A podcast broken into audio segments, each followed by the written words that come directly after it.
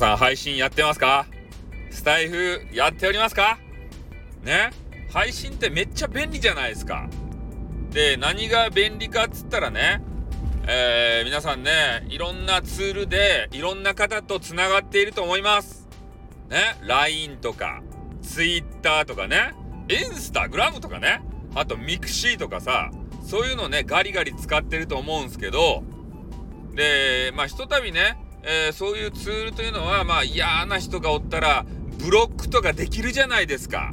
ミュートとかさ。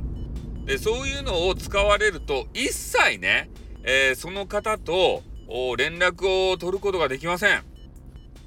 で、えー、こういうね、インターネットっていうのは、やっぱ顔が見えないことが多いので、えー、いろいろ意思の疎通が難しくて、えー、それで仲違いとかね、えー、そういうことになってしまう場合もございます。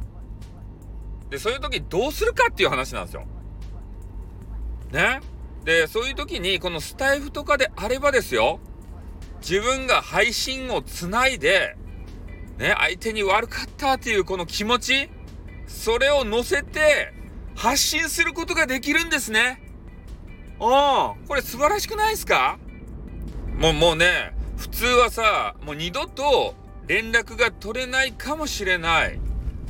それなのにね、えー、こういうね、配信を使えばですよ。まあ一方的ではありますけど、一応ね、えー、自分はこうこうこうだったんだっていうことを謝ることができる。ね、皆さん悩んでる方いませんか？そういう方はね、えー、こういう配信を使ってみるというのもね、えー、一つの手でございますよ。相手が聞くかどうかは知らんよ、それはね。それはわからんけれども、でも少しの可能性は出てくるじゃないですか。そこのサイトを使われている方で言えばですよ。うん。まあ、そのね、喧嘩した先の人がさ、どこのサイトを使ってるかわからんかったらね、それはちょっと厳しいかもしれんけどさ、そういうやり方もある。で、これはね、謝罪とかだけじゃなくて、愛の告白もそうですね。うん。愛の告白を、こういう配信サイト上でね、えしてしまう。そういう人もいるんですよ。俺ですよ。ね。俺何回もね、えー、愛の告白しましたね。インターネット上で。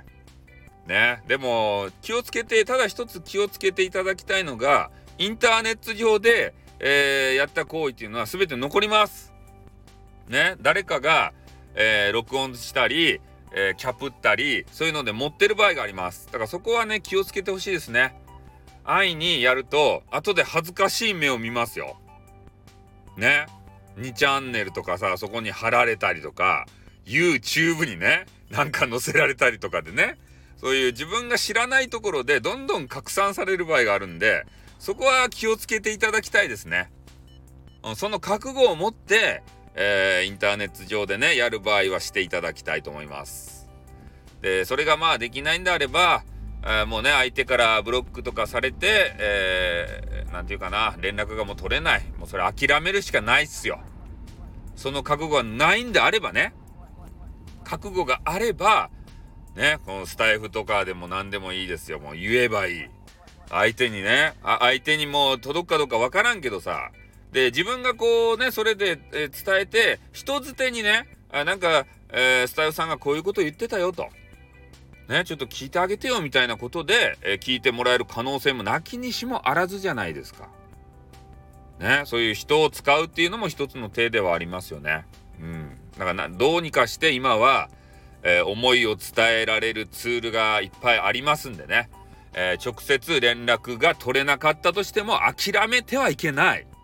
人間はね、諦めたら、諦めるのが一番ダメなんですよ。ね、とある弁護士も言った。ね、我々は必ず勝つと。なぜならば、ね、こう勝つ、勝つことを、ね、諦めないからだと。